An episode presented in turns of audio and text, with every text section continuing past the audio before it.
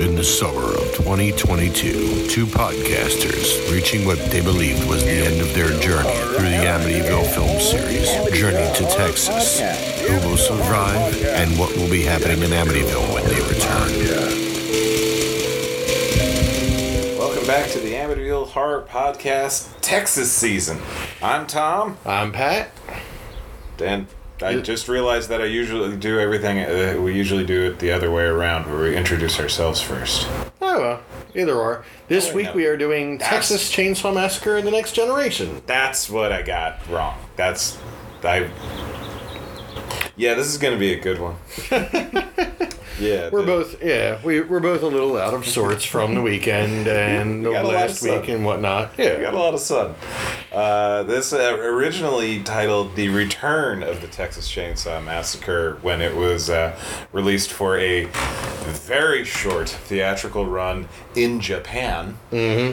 Probably to fulfill a, con- a production contract, and that's about it. Yeah. Exactly, but and so this movie was considered so terrible by the uh, the studio Sony that uh, it sat on the shelf until the two lead actors in the film, one Matthew McConaughey and Renee Zellweger, became surprisingly famous overnight. And lo and behold, we have a movie in the can already with both of them.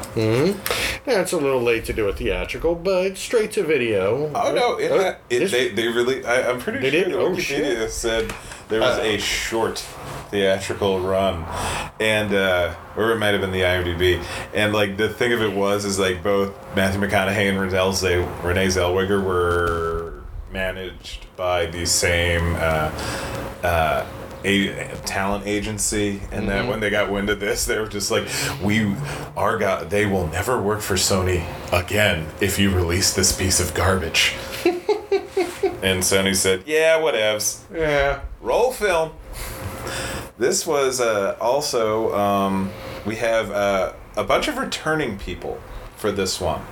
Uh, not, not, not like uh, at the uh, all right spoilers for a movie that I have not seen all the way through. I've seen chunks and only the end. Have you ever Yeah. sat and watched this whole thing? I don't think I'm all the way through. I've seen clips. Yeah. So I, I've seen the end before, which ends in like a, a hospital sequence, and I never knew before.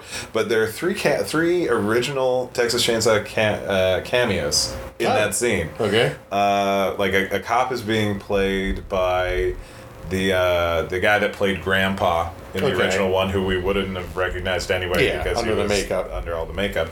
Uh, an orderly is played by Paul Partain, Franklin. Okay. And uh, the person on the gurney is Marilyn Burns, who Ah. was completely uncredited because I don't, I don't know why she even agreed to do it because like she did not have good feelings about it afterwards. I mean, none of No. them did. Yeah. Um. Maybe it had been long enough. Maybe I have no idea. Yeah. No, I'm not gonna speculate. And uh, even crazier, we have uh, another returning behind the camera. Kim Henkel returns to write and direct this. He had Kim co-written the original Texas Chainsaw Massacre, and as such, the uh, the title crawl is, uh, like acknowledges the original movie, and then like makes direct reference to and two seemingly related incidents in between. It's like Yeah. adorable. That's that. Yeah, that- we're not so saying they didn't happen. We're not saying Yeah. they did happen. Whatever. It is just not our business or our concern. Yeah. Uh, but so like I don't think it's like a full fledged like the splitting of the uh, the Living Dead series. Like you remember, and well for people at home, the uh, George Romero co-wrote the Night of the Living Dead with one other guy. Uh, John Russo. Okay, I, I honestly don't know his Yeah. name. And uh, so they both had rights to the dead name, even though you know the movie had entered public domain by accident immediately, which, as Joe Bob kind of, uh, I feel like he correctly points out, probably was the best thing to happen for the movie because Oh yeah, meant everybody, saw it everywhere. It's the same thing that happened with "It's a Wonderful Life." Oh, oh, really? That fell into the public domain, No so shit. every channel around the holidays, especially your UFS, UHF stations Uh-huh. and whatnot, could just show that and not have to pay anyone. Mm-hmm. So it was a holiday classic that was free to run ad nauseum. Um, nowadays, like the movie itself is in the public domain, but any like very nice quality version of it, Yeah. um, that remaster You is can owned by. Turner. Yeah, you can copyright Yeah, that if that's- you do something to it. Yeah, that's one of the reasons Ted Turner back originally started colorizing movies is to own a version of it, um, and then went back and did restorations beyond his colorization once he realized colorization was a terrible, terrible thing. Yeah. Uh, But yeah, like that's one of the reasons you'll see. Oh, Criterion did a special edition of Ghostbusters or Halloween or Spinal Tap, and why can't we get that version of those features? Criterion owns the bonus materials they did, and a remaster is considered part of the bonus material. No, Same that with makes Night of the Living. Dead. Yeah. Um, they did the remake with uh, Savini to be able to try and claim, reclaim a chunk of the rights. Yeah.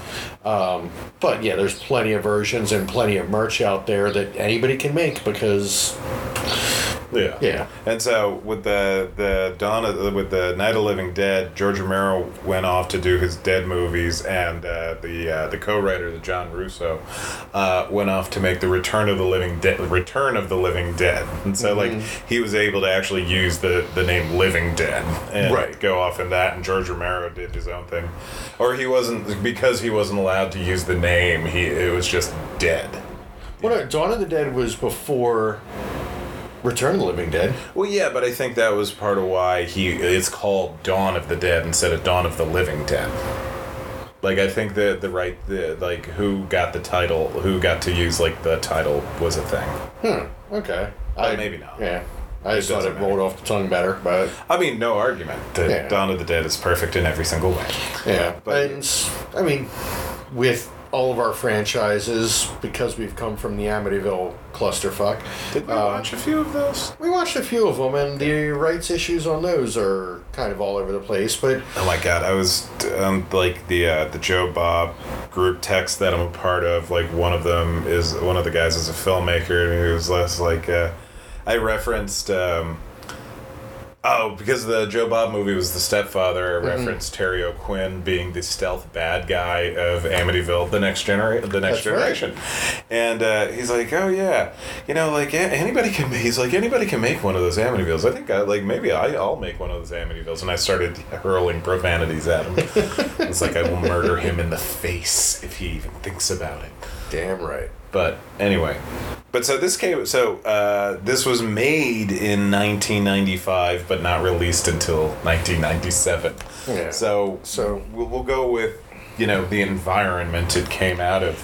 Yeah, because that is basically on either side of a major turning point in horror. Indeed. 96 was Scream. That was the thing. And Scream was the first movie to basically make old fashioned thrill ride horror. Palatable for teenagers. Yeah. And like box office success because 95, as you had pointed out uh, before we started recording, there was a lot of prestige horror, stuff like Seven, Yeah. um, Congo was big budget horror. Mm-hmm. Uh, I'm not saying it was good. Uh, no, but Interview with the Vampire, uh, Yeah. Mary Shelley's Frankenstein. Yeah. Uh, there's But one al- more in '94. Oh, The Stand. Oh, Uh, it's 94, like- yeah. It's, like not good, but it was an event thing. Yeah. Uh, and it's Stephen King. Wes Craven's New Nightmare, trying to you know elevate and classify, classy up Mm-hmm. Honestly, the horror of- movie, and also of- Wolf. yeah. Um, yeah. Mike Nichols, Elaine May, and obviously Jack Nicholson, James Spader, Michelle Pfeiffer. Like, um, but that movie got completely trounced because it opened against Forrest Gump, pretty much. And It was also because it's not particularly good. there's that. It's, it's like it's not enough of a werewolf movie to be like a good werewolf movie, but it's not enough of a good drama to be a good drama. Yeah. That said, everybody in that movie is very sexy throughout Yeah. the whole thing, and it's part of why we're never doing the Howling movies as a, as a, this season. Yeah. but, but, But at the same time, the garbage, so much Yeah. garbage. That's the thing. Like ninety four, like yeah. Basically, at this point in the '90s, you had Silence of the Lambs showed that there was money to be made in horror. Yeah. And so you had a lot of A-listers willing to Like, dip their toe in. Classy people money, like, Right. like broad appeal money. Mm-hmm. It erased just enough stigma that if you get like five or six classy folks together, mm-hmm. okay, we can make a prestige.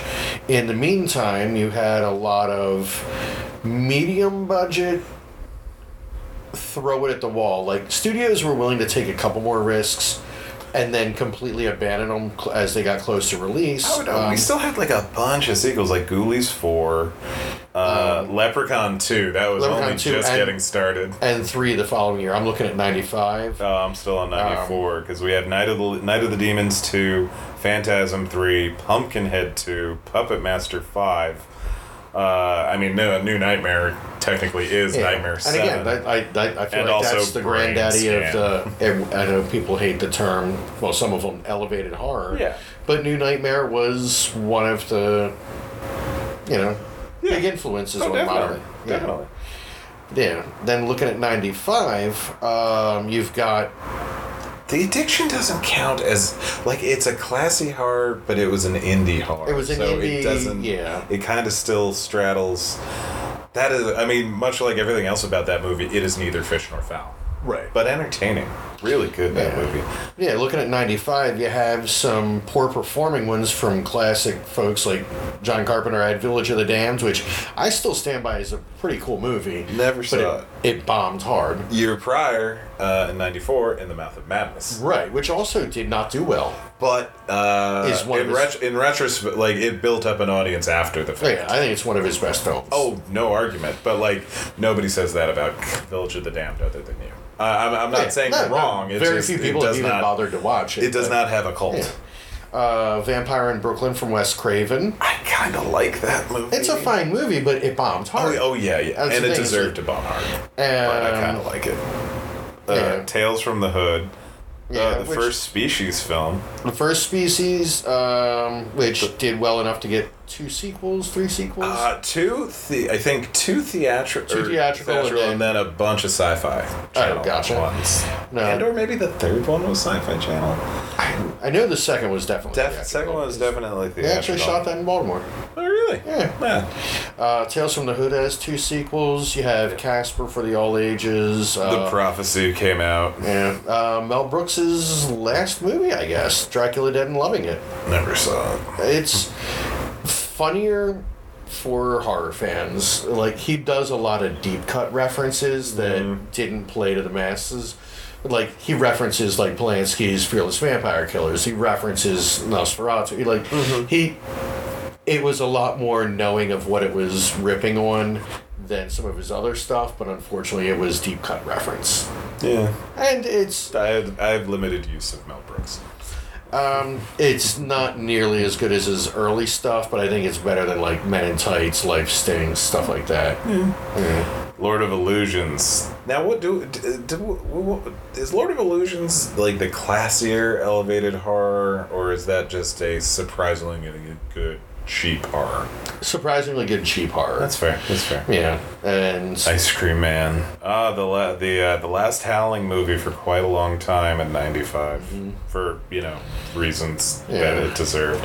Halloween: The Curse of Michael Myers, the last gasp before of like the before the- another reboot, before the first major reboot. Ugh. So many reboots of that thing. Yeah, Some of them are even good. yeah, like uh, Demon Knight. Demon Knight and is that's the thing is, like Demon Knight and like Vampire in Brooklyn and all that. Like the comedy horror was Yeah. starting to take off, and the following year with the Frighteners well, and Scream too. and for- Scream, yeah, to, to like comedy and horror. Again, like you know, hitting Two the great 10 tastes that taste great together. Yeah, but hitting that 10 year mark after, as I mentioned last time, Jason Lives, Hmm. like it had come into its own that everybody now seemed, with most of the titles we've mentioned, you need to have at least some camp or comedy. Yeah. Um, you need to be over the top and just entertain folks. Like, you don't have to be that scary, you don't have to be that funny, as long as you put a little bit of chocolate with your peanut butter. People, in theory, are going to show up, and then they weren't. Yeah, and we already you can see it 94 and 95 drastically fewer horror movies than in previous years and I looked ahead in 96 it's even less. Yeah. But we'll talk about the 96 more after. Yeah, movie. but the well was pretty damn dry at this point, um, which is again one of the reasons why this one even with a franchise name like it had, Just sat just sat on a shelf. two years. Yeah. And Uh, also because it's remarkably bad from everything I've seen and heard. Yeah, well, we'll Like- find out in a moment. Yeah. So yeah, um, at this point, horror was pretty close to dead, and But not in the good horror way. No, this was. We're pretty sure horror is sunk to the bottom of that lake, and Yeah. it's never coming back. No. But maybe there's something in there to lift the chainsaw out of the lake and throw it to a worthy hand again. Yeah. God damn it! I want I, like I keep like I keep thinking about Leatherface, the Texas Chainsaw Three, and it's like it's not good, but I keep wa- like watching it and seeing the good movie it could have been, Yeah, or the I- better movie. I feel like Leatherface is kind of like back in like college, going to a party, mm. and the party itself isn't actually that good. Like you're you're kind of annoyed, people are too loud, but every so often something crazy happens, Yeah. and you were there for it. And the following week, you're just thinking about the crazy parts that happen and the good moments in between, mm-hmm. and you convince yourself it was a good party or a good show you went to or whatever. Yeah. Like you want your memory to just be sweetened, so you're just kind of dumping the bad bits. Yeah. Um, Couldn't it just be about me. Viggo's amazing hair? That's the thing. You remember the cool people that were at the party, and you try and tune out all the you know Landos. Oh, we like what? Blando. Oh, Blando. I, Oh, thought, yeah, I thought sorry. you said Lando. No, no, no. I like, Lando "Aw." would be badass at a party. I'm just, I'm saying. he's- Lando he- is the party. He brings all the Colt 45. yeah. That's, that's, that's a party in a can right there, or a bottle. Excuse me. But it's not Lone Star beer, which Well, no, but you know, we're, I, I, I, I'm convinced that unless you are actually from or the proximity of Texas, it doesn't really hit you as much as well as it's supposed to. that's like Natty Bo for us. Oh, most def. Yeah. People don't understand how good that beer is. Mm-hmm. Mainly because it's not. But I miss it. I miss beer. I can't believe I miss beer. but anyway, uh, give us a sec. We're gonna watch Texas Chainsaw Massacre on uh, on uh, HBO Max. So if you have the HBO Max, you can get in on this. It's the movie poster with the chainsaw going into the sexy girl's lips. Mm-hmm. I'm moderately concerned about what we're, we're getting into here. I always felt like it was supposed to be lipstick. Uh, No, it's lips. no, I'm saying like the chainsaw is supposed to be lipstick Oh. in the Oh. poster. Uh, you would have thought they would have like put it more at like an angle. or Maybe, something. but like the size of it, it's definitely like chapstick sized saw blade to those lips. it is. It is a weird image. Yeah. It's giving off sparks. Then again, like uh, like maybe it was going for like a, a hair metal '80s music video where everything gave off sparks. Oh, yeah. Yeah, I mean, honestly, if you were in a hair metal band in the 80s and you didn't know some girls who like to dance in spark factories, I like uh, I like even the uh, the little blurb on HBO Max seems annoyed. Again, young people meet up with the Texas Chainsaw Massacre villain Leatherface. This time they also meet his demented younger brother. It says it starts with again. yeah, Jesus. like I'm expecting a little bit of a blurb at the bottom of. So there's that. All right, we'll catch you in a second. The, the, the thing that sticks in my mind is we never found out what happened to Barry. Huh. Like he's not even at the dinner party. Yeah, that is just a person that's out of the movie. He just it's like it's not even an OJ thing like in the Towering Inferno where like he goes off screen he's like says I have to go do a thing and then he never comes back. Right, or like He's, the Happy uh, Days, the oldest brother. Yeah, it's like Leather has him. It looks like he's gonna try to shove him in the the floor fridge with Heather, and then we don't even see if that happens. You may be confused why we're jumping in the middle here, but it's because we have no idea where to start on this one. We are so confused Um, and amazed. This was a hell of a ride. This one movie, this movie's amazing. So, uh, right off the bat, I'm going to say plot wise, I'm reminded of recently discovering uh, Hasbro has a 24 7 loop of old G.I. Joe cartoons. And especially towards the end of the run, they capture that perfect feeling of being a six year old playing with toys. Of, and then he shows up, and then he says this, and then he says no, uh, and then they fight, and then this happens, and then this happens. Like, that's the kind of storytelling, not the, well, we need to get the characters here, so we justify it by dropping this, and like, there's no threading. There's no setup to payoff. It's literally just stream of consciousness. Thing happens, thing happens. Wouldn't it be cool if they said this? Wouldn't it be cool if they said that? And I, I guess I'll jump into it now. I realized that this movie's not so much trying to capture horror of the time so much as 100% cash in on uh, the emerging trend, mainly Tarantino, but a lot Kevin Smith. Uh, that because this was shot in '94 apparently yeah. Um of the dialogue that sounds like real people, but real people who are cool and hip and the what I should have said kind of dialogue. okay. Like everybody has that perfect snappy line for every moment, even if it doesn't make sense to whatever was just said before it or just said after. Which especially like in the first like three years post Tarantino breaking out like Pulp Fiction and Clerks on the Smith This side. was probably feeding more off of Reservoir Dogs. Probably, but like Reservoir Dogs into True Romance and Yeah. and the the Tarantino wave was picking up. That's part of how Smith honestly probably got noticed. Was Oh, yeah, no, no, no. I'm, I'm just saying because it was filmed in '94. right, but I'm saying like just in general, it had that flavor of Yeah. oh, this is what people want to hear out of characters, not character, just snappy one liner, one liner, one liner, one liner, one liner, one liner, Yeah. and for part of it before everything goes off Even- completely off the rails. even once it's all off the rails, no line of dialogue seems to be tethered to anything except what would be the cool thing to say in this moment, and none of it adds up line to line. I don't know that. I'd go that far, like at, at the halfway point. Once it becomes more about the family, it there is a maniacal cohesion to what they're saying. There's a consistency, but I don't think that it's act. I think it's more just happenstance of the situation. Maybe It. I'm disagreeing Yeah. with you. You're disagreeing, but either way, I thought it was hysterical. Yeah, there's uh, like the char- the Heather character is really just ridiculous from start to finish. All right, so the movie starts at a high school prom, and we're introduced to uh, Jenny and Sean and Barry and Heather. And uh, Jenny is played by Renee Zellweger. Sean is played by some dude. Barry and Heather are played by some people. Yeah, Sean looks.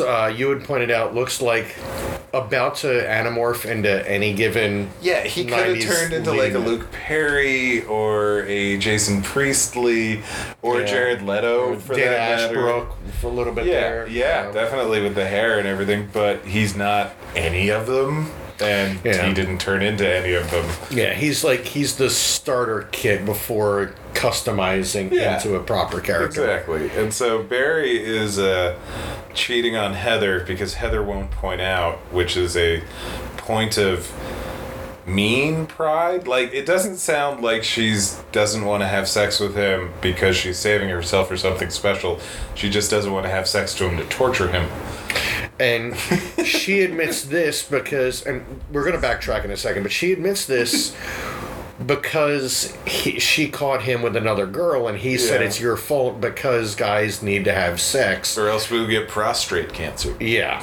And she's arguing. They're in the. I got. to I got to backtrack. I got to backtrack.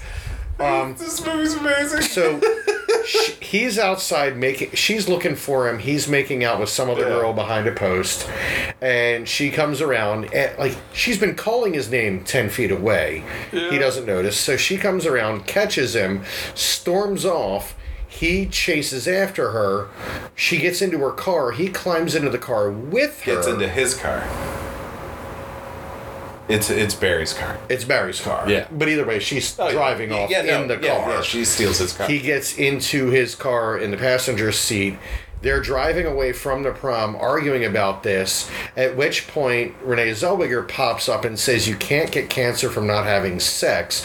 She's hidden in the back seat of the car, as is Sean, because possibly Sean was getting stoned, even though everybody knows the two of them are not an item. yeah, and, And, she's the no nerd smoke. girl, and there's no. sm- I, sure, fine, why not? And this, this is, is this is all after we had this like two minute sequence of this one girl talking to Heather who appeared to be on the spectrum in some very elaborate but non-defined way. Yeah, it was. And we a- never it see a- her again. It was a strange choice, but it was so was like she's she's pointedly not making eye contact with anybody and just Mm-hmm. and like she's doing weird like things. hand like hand Yeah. clawing and like possibly no it's not like full on stimming but she's doing something there's something going on that is 100% not addressed. Yeah. But ha- uh, I have to mention like I had it There was, was a so- choice there. It was so memorable, and I really wish that they she'd come back. But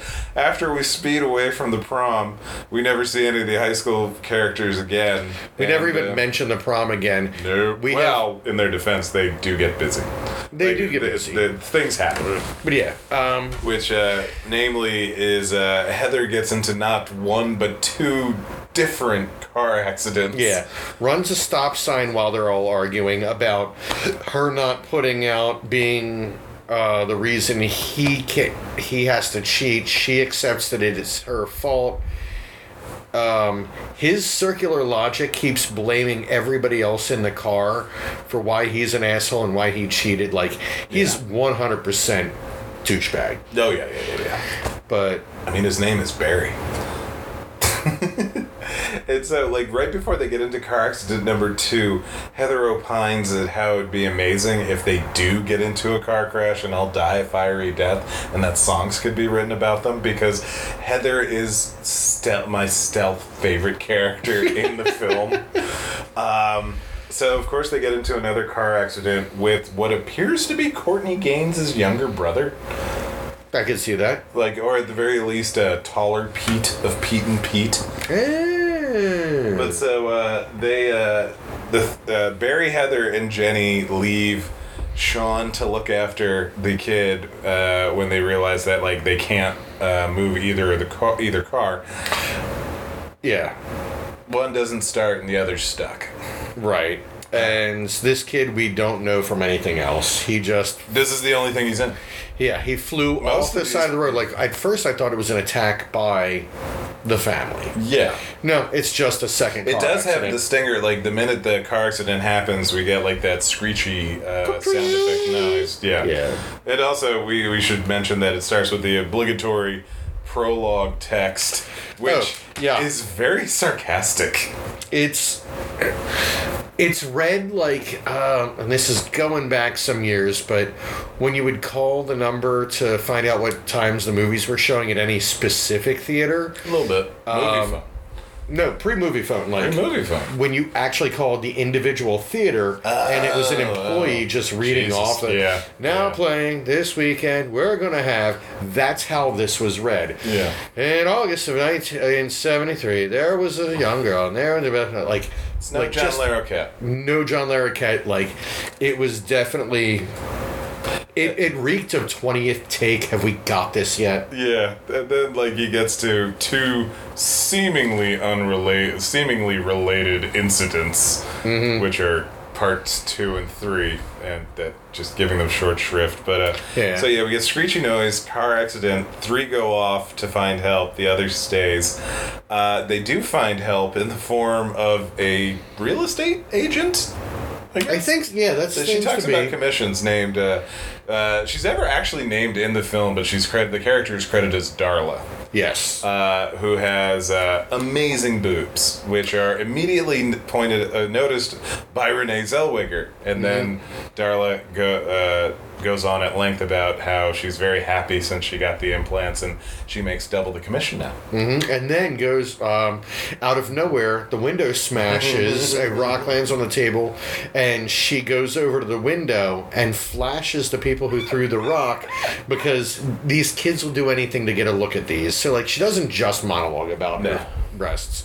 She does she, something she does something and she we get the gratuitous shot of her flashing the kids who threw a rock through her window Yeah, and they're great. Uh, and so, but this, but this is all after she calls uh, the local tow truck guy, Vilma Vilmer, to go uh, help at the wreck. And so while they're waiting, we uh, see Vilmer show up at the car accident site. Uh, Sean is uh, trying to get uh, the other kid, the other driver, awake, and he's kind of muttering things in it unconsciously. Vilmer shows up, and it is none other than Matthew McConaughey and his robot fucking leg. yep he's got a brace on his leg but it's making vzz, vzz, vzz. And he it's all it's hooked up to a belt of batteries, and he will be periodically adjusting it and or reactivating it with random remote controls. uh-huh That's the thing. This movie's amazing. This movie's amazing. This yeah. movie. So he just shows up, Yeah, and it's just he- immediately like, "I'm gonna fucking kill you guys." Well, he shows up and says, "Oh, I'm sorry, this kid's dead." And the other, and Sean's like, "No, no, he's alive. He was muttering just a second ago." And McConaughey just look, or Vilmer looks down at him, Takes just, his pulse, and then just snaps his neck. and then just snaps his neck. And he's like, Dead now. "Yep." Probably should be running or something like that. Like, Yeah. basically, like challenges him, like, "Yeah, go for it." Chases him down. with the tow truck Uh, eventually, like, because he's not he's not catching anybody in a foot race with the robot leg or no. no, The robot leg is not. It's not a cool robot leg. Mm-hmm. It is just like there's a giant rubber hose sticking out of the back of it. This is a very improvised pneumatic horror show of a leg. Mm-hmm. So Sean unfortunately picks the absolute worst time to take the advice of American Werewolf in London's pub folk, Yeah. and he sticks to the main road He sticks to the main road. and just keeps, yeah, basically trying to dodge to the side one way or another until he gets clipped, and then gets run over. Back to over, run over, back to over, run over, back to over. I stopped counting. It's like six or seven times. Oh no, it's over a dozen. Oh my god. It's I stopped counting. He's by just ten. goo. Oh, yeah. Oh my lord. just over and over. At one point, gets stuck on him, I think, and just has to rev it. Yeah, yeah, Yeah. And like the whole time, Matthew McConaughey never shuts up. Like through the whole thing, he's just yammering lunacy Mm-hmm. at every given moment. We like, we couldn't write the whole thing down. It's so ridiculous. Yeah, the, I, I- like the dialogue through this is reason enough to watch this thing. Yeah. like I, I, I couldn't write down the dialogue. Uh, I just couldn't keep up with it. line. It was. It that's was why like- I'm saying every single line had that. We're gonna make this one the line. Yeah. Oh no no! I got the line for yeah, this shot. yeah. But I love it. Yeah. Oh. And so uh, at this point, uh, the the remaining teens have gone back out to meet back up with Sean now that help is coming, and uh, Barry and Heather split off from Jenny because they they're uh, chasing down another car to try to get them a ride, and Heather is complaining the whole time and being amazing. Uh, Jenny is walking off with her own flashlight that is like at least the size of her arm. It's absurd. Uh, at this point, okay, so Barry and Heather follow this one truck, and of course, it leads them to what will be the house Right. for this movie because obviously everybody's in on this. Spoiler alert for a movie that is, you know, what, 36 years old? No. Yeah, like and the fourth 20 in a years. series, Exactly. where this has happened consistently. Yeah. Uh, and so nobody's an- they, they know somebody's there because the car the truck is there, but nobody's answering the door. Barry goes around the back to to to uh, try to see if anybody's there. Heather takes a seat on the porch swing, and then just laughing about it again. Mm-hmm. So first off, like the porch swing, porch swing thing was a nod to the girl sitting on the swing set out on the lawn in the first one, while Barry, sneaking through the house, gets uh, hammer to the head. Yeah, Uh, yeah. not Barry, the uh, the other guy. Or you were talking about in the first one?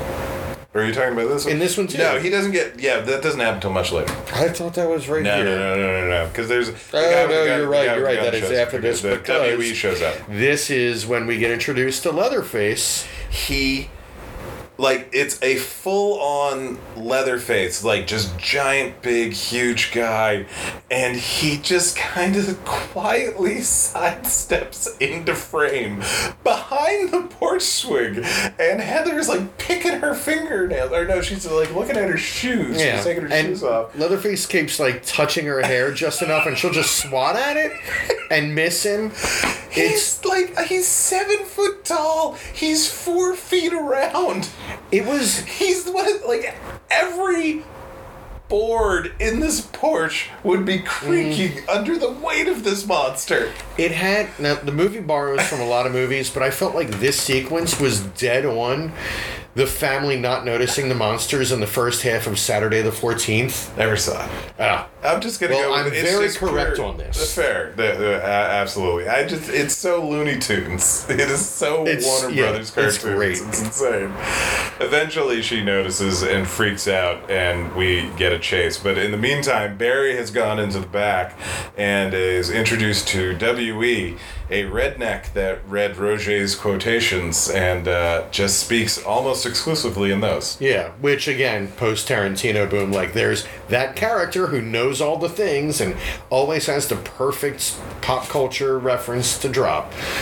He, you know, You have to understand, folks at home. I'm not going to be re- reacting as much to these uh, Quentin Tarantino observations because I know that Patrick hates Quentin Tarantino, and every time he's mentioning it, it's a negative. And I love this movie. here's And no, Tarantino, goddammit. I am saying post Tarantino boom. yeah. these kind of things got greenlit all over the place. Things to do in Denver when you're dead, and I love things to do in Denver. But it's very the cool thing to say. I don't. There's a go back and watch giant batches of indie films. Yeah. From like 93 to 98. I like them all. Okay, I'm just saying you see the pattern and you see where this is part of that. Yes. Okay. As long as I, agree. I got it the first five times you said it. right. You seem to be shutting me down on it. Yeah, because I get it. But I love it. In this, I love it. At the time, I was definitely a pretty burnt out on it. Yeah, I, I get that impression. Yeah. oh, I'm sorry. I don't do impressions. My training's in psychiatry. I hate you so much. I, I- I was I was like trying to make peace, and then you had to do that. Um, so We has a shotgun and is threatening Barry immediately. Well, because you know I would if I had a gun and Barry was on my property. It's just like, Yeah. hey, that's a freebie right Yeah. there. Like he just radiates douchebag vibes. Uh, it's like one of those weird times when you side with the murderous psychopaths, where you're just like, you can kill that one. Yeah. He's trespassing and he's an asshole. Exactly. So he gets chased around the house, and we have the first of like several instances where the family is thwarted by doors. Yeah. Not good with doors at all. like, not just like this one. We'll, we'll get like there's a whole. There's a whole sequence where Leatherface can't get through a wooden door, and he has the chainsaw going. And he like he's banging against the door with the chainsaw running and not making a dent. Then he happens to bust just enough through, I think by punching, Yeah. to do a shining nod. Until that's not enough, so then he just rips the whole door off Yes. easily. Yeah, there's like one part with the chainsaw and one part without the chainsaw. Yeah, Yeah. Like he ripped the door off easier than he punched a hole through it. with a with a with an active chainsaw. It's a wooden door. so Barry get Barry gets kind of run, he get, he's running around the house and does eventually get thwacked with the hammer, Yeah. which was nice because it's like oh hammer. Uh, Heather. Uh, me that that's him and W- that's Barry and We. Oh no, wait, we we got the best part. he gets into the house. Just puts the uh, sliding bolt lock on and says, "Yeah, it doesn't matter. I had to pee anyway," and proceeds to go to the bathroom as if nothing is happening. Yeah. And only after he turns around, he realizes he's surrounded by dead bodies in the tub and like a whole skin, like the, a woman's skin hanging on the back of the bathroom door. Mm-hmm. I love every single character in this movie. he discovers he's in trouble. Then he gets hit with a hammer. Yeah. And then we don't know. That's where you came know, in on this podcast. Uh, Exactly. Yeah. Like Heather, meanwhile, was uh he was being she was being chased by Leatherface, and we get like the first like uh, another the first door thing, which is yeah he uh she locks the door. Uh, one of the inner doors, he cannot bust it down. He punches through one of like the uh, the main uh, panel panels in the in the door, and then eventually rips the door off. And uh, he struggles to throw her into the uh, the floor refrigerator because this is the least impressive Leatherface of Yeah, any movie let's- we've seen before. Let's concentrate on Leatherface for a moment. Okay. Uh, first off, The Mask. And the Tarantino dialogue that he's always espousing. Now you're doing it. the mask is not great. The Mask is not great. The Mask has no color or tone to it, has no stitching to it. It's just basically kind of a flap of latex. Yeah, the lack of color you could kind of chalk up to the decomposition, but you gotta have like it's gotta be gnarlier. Yeah. And like it has the hair of the person as per normal, but he has this long, tiny Tim, Weird Al Yankovic esque curly hair coming Yeah. out underneath, which makes it weirder, but It- not in the good way. It basically winds up looking like Diedrich Bader's mullet and Idiocracy. Or no, bit. Office Space. Office Yeah, Space. yeah, yeah, Sorry. yeah, yeah, yeah. And Yeah. it was a Mike Judge. sure. But yeah, like it's it looks not good. It's not good, and he's always screaming, but not in a threatening way, like in an "I'm scared of every single thing" way. Mm-hmm. And it uh, it comes out more later in the film than at this point that I we don't really understand his connection to this family at all. No. It's like it's like it felt a lot like um, the way Mad Max interacts with characters in uh, Road Warrior, Thunderdome, and Fury Road, and or like how Pyramid Head is featured in Silent Hill, even though that manifestation is so specific to the character in Silent Hill too. Right. But it's like he's such a cool thing, we have to put him in here. Like in a Texas Chainsaw Massacre, there is no movie without Leatherface. But there, none of the family turn out to be cannibals, like No, at all. it's never Like, mentioned, There's never no barbecue suggested. thing. There's no cannibalism. There's a ton of taxidermied stuff all over the house, but that could just be Leatherface doing his thing. Mm-hmm. I have a theory about it, but we will come to that later. All right. But so Heather ends up in the refrigerator. Okay, Heather ends up in the refrigerator, and then W.E. and Leatherface get Barry. Heather comes out of the refrigerator, gets unceremoniously put on the hook, a la the first film, mm-hmm. and Barry has spontaneously disappeared from all existence. Yeah. There are uh, there are several scenes. Uh, Wikipedia notes that there are several scenes that were cut out of the film. Uh, you, you keep talking. Let me see if that one of them is Barry. Yeah, because we literally like that's the end of Barry. Um, so sorry to you know shoot Chekhov's gun on the first thing we mentioned on this. Uh, It's fine. so early in. It's fine. Um, so yeah, uh, Danny McBride hair, uh, Leatherface is Danny McBride. is chasing now for a lot of the ca- a lot of the chases. The music tends to be, you know, your rock kind of stuff, your like hair metal. A lot of the stuff you would find in a lot of well horror movies. Uh, always. it, it, it sounded very nineties. like, it sounded very nice. There were brief moments of a score, and I don't know if you picked up on the score at all, but it sounded like a weird blend of a cat wandering across a synthesizer, But in a bad way. not in a good way. Um, but like if Brian Eno produced a cat walking on a synthesizer, Dude, that would sound awesome in you now. If it went poorly. It was like Brian I'm- I'm Brian not- Eno produces Cat Piano. Yeah.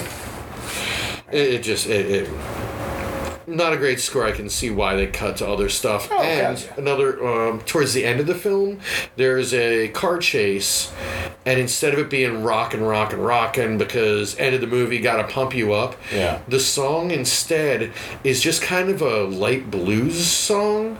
Yeah. It's the kind of song that John Landis would drop in a scene when the heroes are licking their wounds. Yes. Yeah. Yeah. yeah. Like just kind of like a BB King. The the bar is starting to turn on their lights as people are going home. And that's that's the climactic car chase song. Yeah, Um, there is. There's honest to God no explanation for what happens with Barry. Oh, alright. Like not in Wikipedia, not in the IMDb. According to Wikipedia, the director's cut was only seven minutes longer. Uh, had a lot more gore, a lot more character reactions, and also an opening uh, backstory scene with Jenny and her stepfather, uh, showing that uh, he, uh, like, she has gone through a lot of domestic abuse and violence, and so, which kind of explains why she's able to deal with everything more efficiently. I suppose, but yeah, That's what the that's what the thing says. I, I don't. that's, that's definitely giving the movie credit. Yeah, so that's Barry and Heather. We cut back to Jenny, uh, who's still on the road. Her shake weight of a flashlight has stopped working, uh, and Vilmer shows up, and i he picks her up and is just immediately verbally abusive to her. Like Yeah. there's no tomorrow. Yeah, basically, uh, You don't know what you're doing. You're not Yeah. scared yet. You're an idiot. you're gonna be scared. You're gonna, yeah, like, why don't you take a look in the back? Like, he has no pretense of trying to convince her otherwise. no. He just immediately says, "Look in the back." Oh, there's Sean and the other guy. Yeah. just hanging dead off the tow hook. Yeah. And then, to her credit, she jumps out of the car and starts running. Yes. We like Jenny. At this point, she's running through a field in a chase very reminiscent of Halloween Five. Yes. Uh, this Like- movie's seen a lot of movies. This movie has seen a lot of movies. there are so many little bits through the whole thing just kind of taken from oh they want us to make uh what have other horror movies been doing lately uh, okay yeah let's use that um shit shit shit we need uh yeah let's use that Yeah. I like how it all culminates in we don't know how to get Jenny like t- we don't know how to com- uh, conclusively end Vilmer and Leatherface. Let's do the North by North crop dusting scene. uh-huh This movie's amazing. This movie is amazing. So, uh, The- let's on the crop dusting while we're here okay. Uh yeah the, there's a plane going back and forth and we're not sure if it's a good guy or a bad guy It's dusting a bare a, a field of grass. There's In the no yeah. crops. and it it dips down and Vilmer looks up and then you see blood hit the bottom of the plane and then he's laying dead on the ground. The Yeah. plane just comes down and just clips his head off and then Yeah. flies away. Yeah, we never even cut to the pilot like making the decisions like, oh, that girl's in trouble or something like that. And then uh, Mm-hmm. There's yeah, just- they do the. Uh, it's kind of like the uh, the helicopter mass murders in uh, like 28 weeks later Mm-hmm. or uh, Planet Terror. Fair. I was thinking more again like Axe Cop of Mm-hmm. and then they're running and then a plane comes down and cuts his head off. And Oh yeah, then yeah, no, no, no, no. I, uh, no, I'm just saying that's what it looked like. Oh, like gotcha. that's what I uh, that's what I assume happens because we don't see it cuts away before you know conclusively how it got him. It got Vilmer. Um, but so Jenny gets out. She's uh, back in back in back in the middle of the film. Jenny gets out of the car, runs away, is being chased by Vilmer in the t- tow truck. Cleverly hides in the woods where the car can't go, but unfortunately, Leatherface, oddly enough, is armed with a chainsaw, which can cut wood. And so at the 38 minute it can mark, cut live wood. It cannot cut doors. cannot cut doors. What That's its one absolute weakness. Fuck. Ah, I'm no good at dead fauna. It just doesn't work on wood that's already been cut. it can only cut virgin wood. Dear God.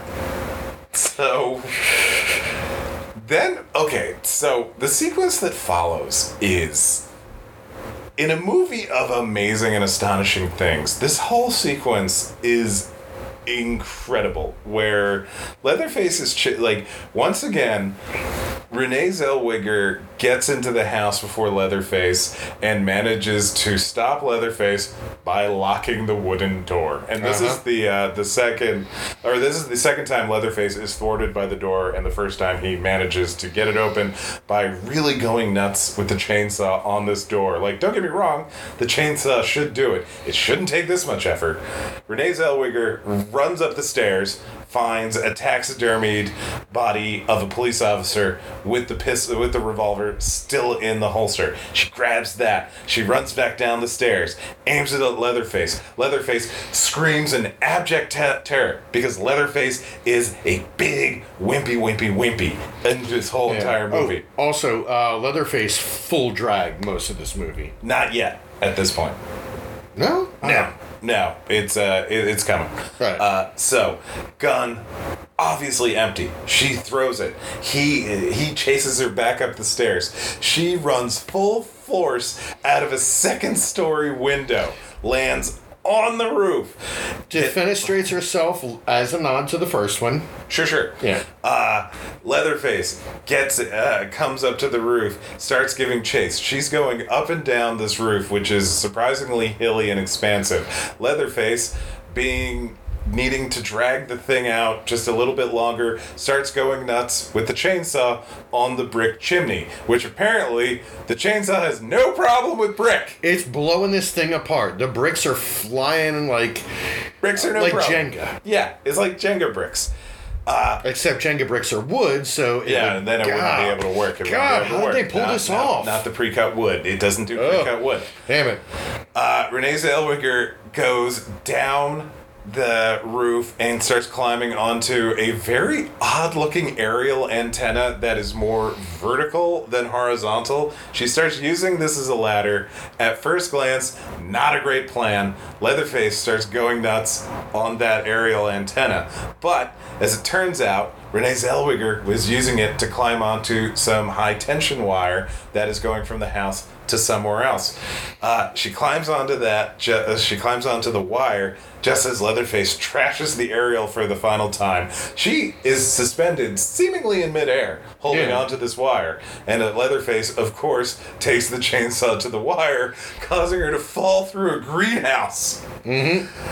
She gets up takes she kind of gives herself a minute because she doesn't hear the chainsaw or anything. It's like, and then she starts going as she quietly walks out of the greenhouse. But at this point, the chainsaw is back. Leatherface crashes through everything because again, as long as it's not pre-cut wood, this chainsaw cuts through everything like butter. We she gets chased by Leatherface for let's say conservatively two miles. Mm-hmm. She is running barefoot. Ends up she sees the realtor office. She turns a blind corner after all of this and face plants as she runs through this pile of trash. It's just like After all of that, this garbage bag completely lays her out. yeah, like we rewatched. We had to watch it again. Like I want an animated GIF of it. Uh, Oh she- my there's just god! you see it's this like arms well-lit- over her head and everything. So Yeah. like, It was very clearly we need to get the triple and garbage shot. Like there's this pile of clearly set garbage. It's lit. Like it's It's it's, brightly highlighted. If this was a video game, that pile of garbage would have contained a weapon for the next level. yes! And she just comes around the corner oh and Oh my completely God. just eats shit away. like just wipes out. It's hysterical. It's amazing. Oh my god. This is the greatest movie. That we yeah, that ruined us for a couple minutes. It really did. Um, Oh my god. But then it turns out Darla, the real estate agent, is of course in on the whole thing. And she calls WE to come collect the girl. And he shows up with a cattle prod and is just zapping everything that moves. Mm-hmm. Including Leatherface, who at this point, or no. Leather Leatherface is still at the house, but he will be in drag by the time they get there. Um, she. She she puts she puts Renee Zellweger in the trunk and then proceeds to go pick up pizza and burgers and Uh-huh. soda. And Like in the drive-through, opens the trunk and yells at her for making so much noise. Pokes an air hole in her bag. Has a long conversation while immediately behind her, cops. cops. Watching the whole thing, like one of us should say something. Yeah, I guess so. And the one Yeah. walks up and "Uh, what you got in the trunk there? You don't want to know. And then he doesn't ask. yeah. They do wait. So, but then they're like following him. Well, they Following her? follow her for a little bit and then just kind of speed on past Yeah. because Who cares? they didn't actually care. They were just on the same road because same food Yeah. joint. Yeah. Um, But then, on the way back to the house, uh, Darla stops the car because Heather is in the middle of the road. Mm-hmm. Heather, if you recall, attentive listeners, we last saw on the hook. How does she get off the hook? How does she get out of the house? How does she stumble onto the road? No idea. Barry probably knows, but where's he? No idea. Not a clue. No clue whatsoever. Again, and then they're driving around the road, and then Heather's in the road. What? Heather's in the road.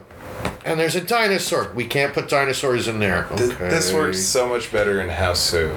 Yeah. Oh God! But so Heather, not knowing that Darla Darla's in on everything, asks her for help, and she's like, "Okay, yeah, let me just get a blanket so that you can get into the car."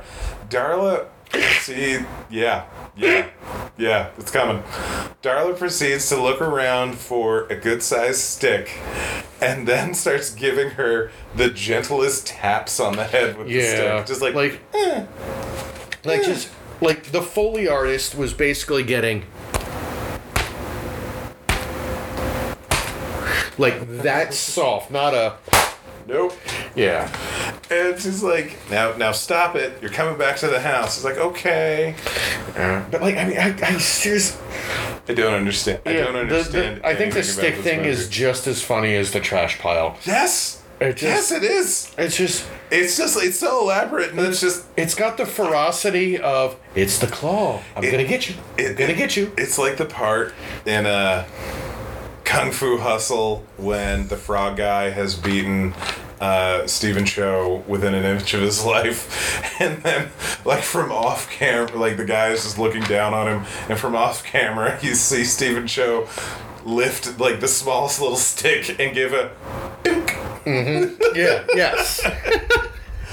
I don't understand why, but she does. And so Darla gets back to the house. Leatherface gets uh, Renee Zellweger out of the trunk, and at this point, he is in the uh, the grandmother drag. right. Yeah. That's where the drag starts showing up. Um, and according to uh, theorists about the people that have researched this in uh, the LGBT, L- LGBTQ uh, lens, they noted that Leatherface takes on the personality of whatever he is we- or whoever he is wearing in this movie, like more so than in previous films. Gotcha. Which Okay, explains like when he's an old lady, he's much more uh, Docile. docile, and then when he's uh, in the fancy uh, the the model outfit at the end of the movie, he's still threatening, but you know, not full on like monster man threatening. Gotcha. Yeah. Okay. Which is an interesting theory. Yeah. Uh, as with every single theory about this movie, it is not substantiated by anything in the film because there is no consistency about anything Yeah. for it to be substantiated. Which, speaking of theories, Yeah.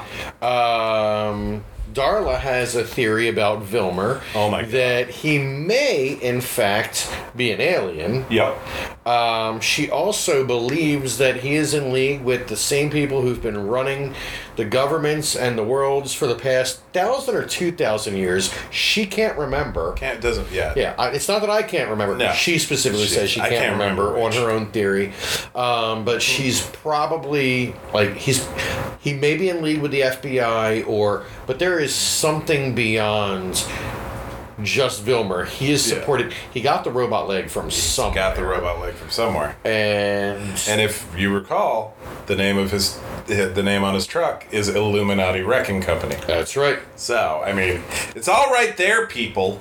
It's all right there. Uh, so, what? Okay.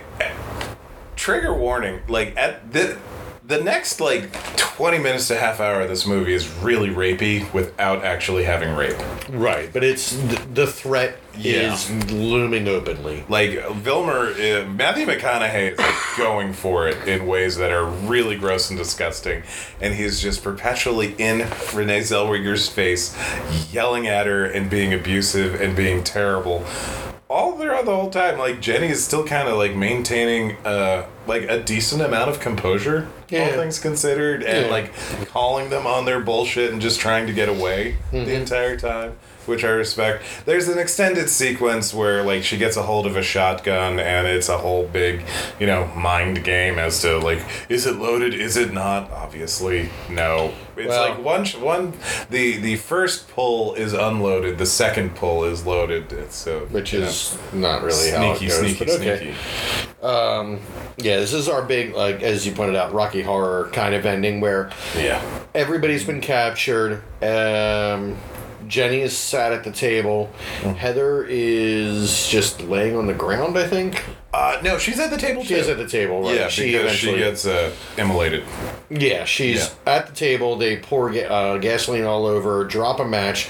She runs to the hallway, hits a wall. They put her out, and then ultimately Vilmer just stomps her head with the robot leg. Yeah, he turns the robot leg up to 11 and it crunches her skull. Yeah, um, off camera. Yeah, off camera. Like, yeah, everybody has gotten into, or the all the women characters have gotten into fancier dress. Like, they've changed the dress that Jenny was in from her prom dress to this new shinier material dress. Leatherface is in like a much more like supermodel looking uh, skin, Yeah. and uh, Heather is wearing this purple satin number that has like these straps all over her, like as if they're like kind of like leather bondagey type straps, and it looks amazing. Um, but yeah, this dinner is going horribly for everyone. Like at one point, Jenny's laughing at how ridiculous everything is and how it's stupid, mm-hmm. and that's when the door, the the limo pulls up. Oh, and wait, there's a knock Grandpa gets up before that, doesn't he? Okay, so as with every Texas Chainsaw Massacre, at the dinner scene, there is a desiccated corpse that we're referring to as Grandpa. And uh, as you pointed out, it looks like the corpse of Michael J. Pollard. Um, and he's just sitting there, motionless the entire time. WE is talking at him the entire time because WE is talking at everybody at all points. It's really annoying. Oh, oh wait, yeah, no, we find out what happens to him. But at one point, uh, after like Vilmer is really like reaching new heights of ridiculousness, this thing gets up and quietly walks away, and I nearly shat my pants. like I like Patrick can attest. I just went shit. I was not expecting that guy to be alive. No. And then once we found out he was alive, I was expecting something to be done about it. No. Nah, just No, that's it. That's just done. Just, done. I'm just. This is. Uh, this is where I get off. But then the limo shows up, Mm-hmm. and the limo has uh, Mr. Rothman, who immediately starts berating Vilmer for how silly the movie has gotten. Yeah, and Go ahead. and states the mission statement that he had for Vilmer. I want these people to know the meaning of horror. Yeah. Not. You don't want to be a silly boy. Yeah. And at this point, it's basically the prototype for Cabin in the Woods. Yeah. in terms of like the uh, the veil the the curtain being pulled back in terms of yes this is a horror movie we want it to be a horror movie we have an audience we are trying to satisfy and god damn it we are not living up to our end of the bargain mm-hmm. and uh, that's uh, that was part of my theory about they hired Leatherface. Like Leatherface was made like they he got away from the original Texas Chainsaw Massacre, And now he's just got these picked him up, and he just put him in with Vilmer and these people who have no connection to them, and also why they're not cannibals and stuff. Leatherface is a foster child. Exactly. Interesting. I mean, it's as good a theory as any for this movie because again, yeah. Nothing. This is like the the the the best way to prepare for this movie is to watch the opening monologue from the movie Rubber, where uh, Steve, uh, Stephen McCullough, I forget what his name, the actor's name is, but he, he's in Ravenous and he's always good. Uh, just explains that it doesn't make sense. Nothing makes sense. Mm-hmm. This is just it. Why are you asking? Why worry about it? It doesn't make sense. Yeah. Uh, Rothman uh, proceeds to uh, undo his tie and start but- unbuttoning his shirt. At which point, I jokingly shouted at the screen, "Is his body a roadmap of pain?" And then he opens up his shirt to reveal that yes, yes, it is. He has ritualistic scarification on his body and three brass rings Yeah. pierced in them Yeah. Like it was kind of like it looks like if you factor out the blood and the leather it kind of does resemble pinhead's abdomen I can see that. uh, with just like the things being cut Yeah. into it and not and uh, he proceeds to he just starts licking all over renee zellweger's face Now, again really rapey this part of the movie Yeah. To dive in on their role as the power behind the killers that we've been following through this franchise, uh, I feel like we got the same payoff we did in, again, Halloween 5, which this movie clearly watched. oh the, the Like- cult of the thorn the Cult of the Thorn and the Man in Black showing up, and ah, Yeah. there's a secret behind this because X Files is popular right now, yeah and yeah definitely there's nothing done. They're trying to like add, like we're trying to give them a, a, a, a series of films that never needed depth depth Yeah. and it fails miserably Yeah. this is not this is not the framework for depth No.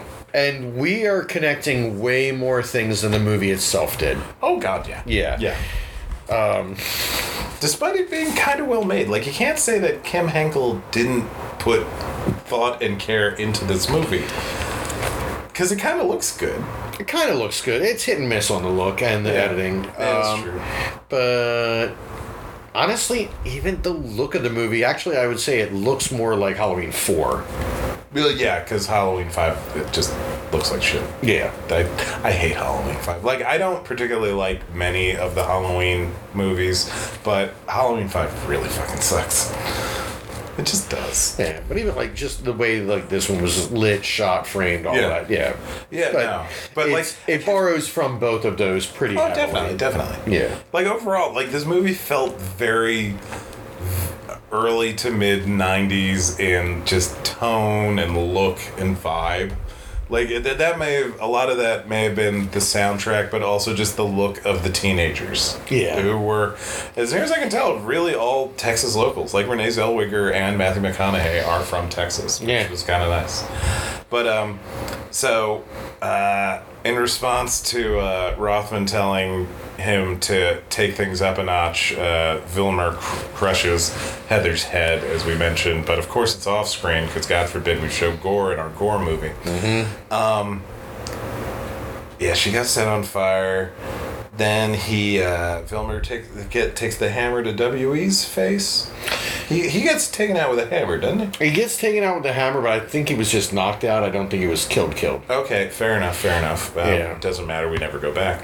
And uh, so at this point, Renee Zellweger manages to get out of the house for the third time and starts running away. And uh, oh, she managed. She has a fight with Vilmer in which they both have competing remote controls, fucking with the robot leg. Yeah, and it's just literally the two of them laying on the ground. He's grabbed her by the ankle, and they're both hitting the remote buttons as his leg is twitching like crazy. As Darla is just kind of perched up on the couch, just Writhing. yeah. She's just Like- gyrating for no apparent reason. Her face is out of frame for most of it, but she's just I, I don't know what's going on up Yeah, there. Like no we were trying to sort it out, nothing. Yeah, we rewound it. We could not figure it out. But Renee Zellweger gets out of the house, and uh, then we're introduced to the Mr. and Mrs. Spottish. Mm-hmm. This is a kindly old couple driving a Winnebago on this. Like, let's be real. This road goes nowhere. This is Yeah. a, a this is the back road of a back road of a back road in nowhere, Texas. Mm-hmm. Uh, so I don't know how they Like- end up on this road. It it aspires to be a driveway. That's how Yeah. thin this road is. Like in Jeepers Creepers, they do a good job of establishing this is one of those highways or highways that goes very deep into every single county. It is a legit road, but it goes through so much farmland and everything that you can find yourself in wide stretches of nowhere. yeah. This is just nowhere. Yeah. There's nothing anywhere. Like I, I, I don't understand it. Um, but so Renee Zellweger tries to stop them. Miss Spot, Mrs. Spottish correctly assesses, "Don't stop." Yeah. Uh, but it's only it's, it's only when um she uh, Renee Zellweger is like desperately trying to open the door that they notice that oh Leatherface is running after them with the uh, with a chainsaw as is Vilmer, and then the crop dusting plane. Yeah. Now, crop dusting planes circling at this point. Um, it's not like you see it spray Well, you something, but you see it flying. Oh There yeah, no, no, no, no. I'm not yeah. disagreeing. I'm, I'm just repeating or reiterating. It's crop dusting, no crops. Yeah. there's nothing for it to dust. I think like some of the insert shots were basically to say, "Oh no, that was in the shot on purpose." It's not like, you know, in Troy where you see a plane flying in the background because they forgot to digitize it out. That sucks. Yeah, but um, It just does. oh well, yeah, I'm not sorry. nuts about it. Um, but yeah, so they want to make sure you know the plane's there on purpose. Yeah. which is weird foreshadowing for this movie. It's, one of the few times nice. does it. It was nice. But meanwhile, um, Zellweger gets onto the RV. Ch- uh, Leatherface falls behind, and then kind of nodding to the like the opening of part two. Leatherface is on Yeah. top of the pick on top of the tow truck, Right, and they're right, side right. by side. Leatherface attacking the RV until the RV hits a giant pile of sticks and does a up in the air jump, flip, roll, uh, like Friday Thirteenth Part Six. Yep. Um, but yeah, like does flip up in the air, lands on its side. Zellweger gets out, and Oh, that's when the foot chase happens. that's when the foot chase happens. That's when the plane clips Vilmer, Somehow. and Leatherface is almost up to Renee, and then a limo pulls up. And wouldn't you know it? It's Rothman, the creepy guy behind everything. And then they have a quiet conversation in which Rothman expresses his disappointment in the film so far. And it says, I'm sorry things didn't work out like we thought, but don't worry, you have nothing to fear. Would you rather go to a hospital or the cops? She opts for the hospital. And in the hospital, she is uh, telling her story to a police officer played by the actor that played Grandpa in the original film, as we talked about earlier. And uh, as he is uh, musing, what in the hell is going on here? Uh, a patient on a gurney is is uh, pushed by, and that patient is none other than Marilyn Burns, the actress that played Sally Hardesty uh, from the first film, and she is being pushed by Paul Partain, who played Franklin. Uh, And we don't know what the connection is, if there is any. The but they they make eye contact and Very pointedly. yeah, and then the cop says, "Do you know who that is?" Do you know what's going on? And But like the "Do you know who that is?" almost was, "Hey audience, you know who that was?" That's fair. That's fair. Yeah, that's legit. That's Yeah. legit. And then the movie ends, and there's a really nice fiddle piece of music on the uh, on the credits that I had to sit through the entire thing because I just enjoyed it. Yeah. And then the uh, in the credits at the ba- on the bottom, it's copyright 1994, The Return of the Texas Chainsaw Massacre, the original title. And also in the special thanks, they uh, special thanked Cut Right Cut Right Saws, which was the name, which was the store that left uh, that uh, Stretch. Uh, no, Lefty. Lefty. Lefty yeah. got his uh, chainsaws from in Texas Chainsaw Massacre 2. So I guess that's a real store. Yeah. Or That's what? awesome. Yeah. And so ends uh, Texas Chainsaw Massacre: The Next Generation, which uh, that was a delight. That was so much more fun than I was expecting. Like, it's Amityville 2 vibes. Yeah, Except, I, I still think Amityville 2 was better on its intent. Oh, I think, yeah. Oh, like the- it, it yeah. set it up and paid itself off. Yeah, yeah, yeah, yeah. Like yeah. this But one in terms of headlong into some fun stuff, but Yeah, just like unexpectedly, this movie is going for it. It is crazy. It Mm-hmm. is dumber than shit, but really entertaining at every at every step of the way. Yeah. Like I was never bored watching this. never bored and laughed out loud quite a few times. Oh, but in the good way. Yeah, In the in, well, yeah, the good way. The good way. yeah. No, I was gonna say like it's because it was on purpose. No, none of it was on purpose, but it was it was Mm-hmm. The good way. like if you want to play a game randomly play a scene and listen to a line of dialogue pause and then imagine the actor saying okay what's my motivation here? Yeah, like i don't know make it sound good. Make it sound good. yeah. Renee Zellweger in interviews uh, not only did not disown the movie, but said she had a lot of fun making it, and uh, even though she f- she believed that most of the things they were doing during the filming were probably illegal in some way because it was kind of like guerrilla filmmaking. But it was her first real movie. Like she'd done, she was uncredited in a couple of other things, but this was her first like actual character and a starring role and everything. Mm-hmm. And so she was very proud to uh, be carrying a movie like that. And uh, I, I- think I think she did a great job through the whole yeah thing. no she was definitely game she went for it um Matthew McConaughey. Matthew- oh, he absolutely Woo! went for it wow. And, and I, I liken it to when James Cameron talks about Piranha 2. I remember seeing an interview where somebody's like, it's like, wow, you've come a real long way from like Piranha 2 to Spawning, huh? And he's like, oh, I'm, excuse me? Yeah. You find me a better movie about flying killer fish. Yeah. And at first, that, you know, good enough comeback, but he basically went on to say, like, when you're making small budget movies, you have to work hard. You have to Yeah. fight to get the thing done. And it doesn't matter if you're making, you know, War and Peace or Piranha 2. Honestly, when you have no money to work with and you've got to pull off effects and stunts and all that kind of stuff, you work harder and you become a better filmmaker. And I've. I, Forces you to be creative. yeah, he's like uh, any real filmmaker worth their salt probably came from low budget schlock. Yeah. Yeah, if And- you can make also if you can make this good, then when you can actually make your own thing, you're going to be just that much stronger. God. And yet, he Gareth Evans made that Godzilla movie. Too much, too much at once. It was there was it wasn't a ladder. It was a leap. It was like I, I watched Monster. Like when I heard that, like I, I like I'd seen Monsters, the low budget monster movie with Scoot McNairy that he had made, and then when I heard he got Godzilla, I was like, oh man, this is gonna be great. Like imagine what he can do with the budget and everything. And he made the exact same movie again with Yeah. the exact proportion of monsters on film.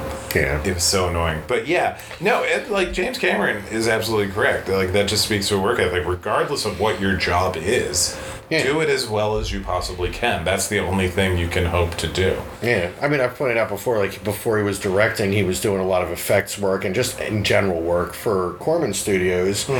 Um, got to know John Carpenter and the computerized grid at the beginning of Escape from New York.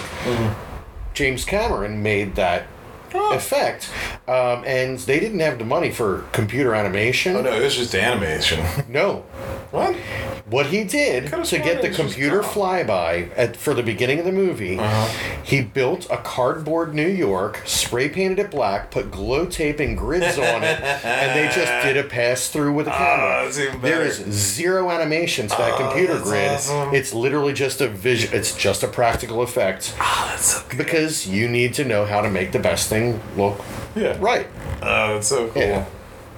So in the following year, uh, there's maybe like 20 horror movies that were released. Yeah. Like at all. Uh, they again uh, keep ranging from your prestige shit stu- shit to your shit shit and to your middle shit. So we have like the Vampirella movie came out that year. Uh, year. yeah, like Tremors straight- two, which is Um, not bad. but also straight to video. Like it's a lot of straight to video on this list. Yeah, Thinner came out. Bordello of Blood. Uh, we have Ugh. Scream. First off, Bordello of Blood. I like Bordello of I don't, but I have an early draft of the script, which is so much better. And I think I don't like the movie because they wrote out a lot of the fun in that. Yeah, that's fair. Yeah. Uh, so the probably the most important movie was Scream. Yeah. Came out in 1996 and thus uh, uh, redirected the horror movie efforts for the rest of the the decade. I- Mm-hmm. and it was it was the first horror take really on again post Tarantino boom characters in movies have seen movies. Yeah. like you can know what a genre is mm-hmm. even when you find yourself in that situation. And it yeah it basically said like horror's not working. The rules are the rules and everybody sticks so closely to them they're not scary anymore they're not interesting Yeah. anymore. How do we play the rules against the characters? Mm-hmm. Yeah. Exactly. Uh, of note, I, I was kind of impressed. Their Lycanthropo came out, which I've never seen, but dude, Paul Naschy was still making those werewolf movies. wow Uh, um, you have Hell, Hellraiser Bloodline, the last of the, The theatrical releases. The Frighteners. Uh, From Dusk Till Dawn, yeah which is written by Quentin Tarantino. arguably Not arguably. No, uh, you Rodriguez- cannot pull that shit. Uh, rodriguez did do cra- uh, rewrites on it I'm not saying he didn't uh, could do rewrites. I'm just saying you can't go on and on about Quentin Tarantino dialogue and then act like that's not what's in From Dusk Till Dawn. The two of them worked on major you so rewrites. I much. read the original. I read the first so draft much. screenplay at the time, Uh-huh. and it's basically Assault on Precinct Thirteen. Like in some parts, like two three pages, Yeah. literally word for word, just plagiarized from Precinct Thirteen. Yeah, it still is. So really, John Carpenter wrote from Dusk Till Dawn. I fucking. uh, Frighteners. Uh, Um, the Dentist. That, yeah. The Dentist was a pretty good little movie. yeah, Uh, Corbin Well- Bernsen was really good in that one. Yeah. The Craft.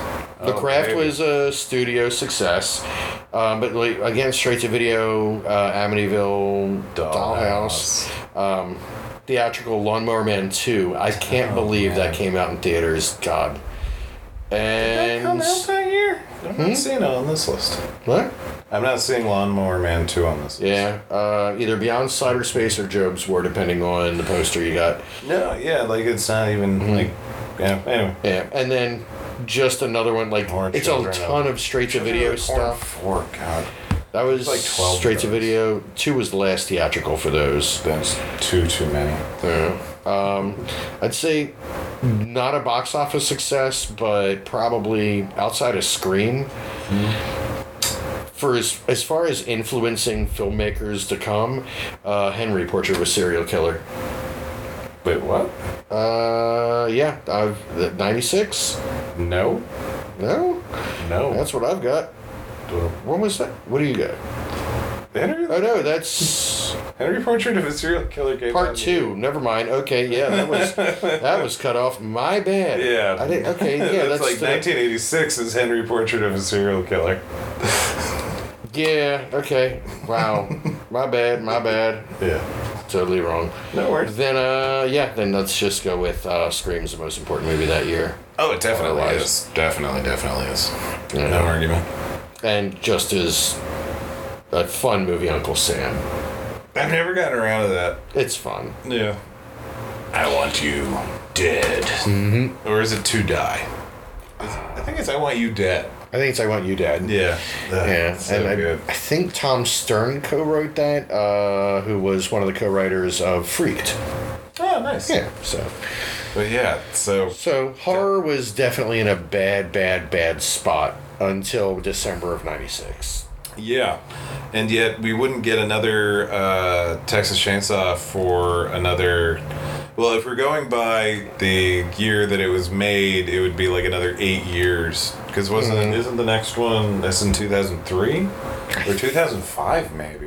Yeah, Uh, hold on. Let's uh, go to the. which is just Dandy. the remake, isn't it? yeah Yeah, The, the next the, one Pla- is the the. Platinum Dunes. Yeah. Yeah, uh, Texas Chainsaw Massacre series. So, For this one being Uh, this uh, yeah, it's uh, so this was made. Uh, it's listed as being made in '95.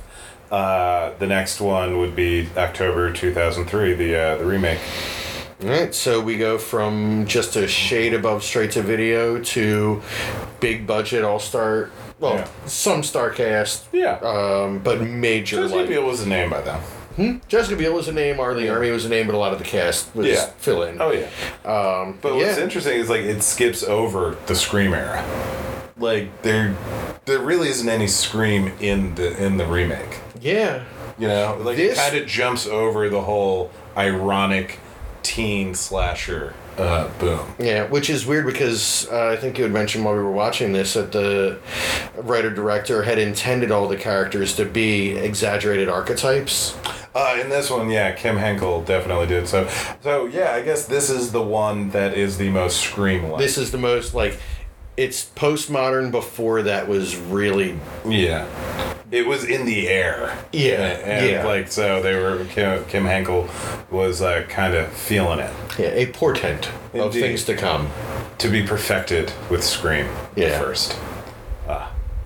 Scream's a good movie. Really is. Yeah. All right. Well, until next time, get out.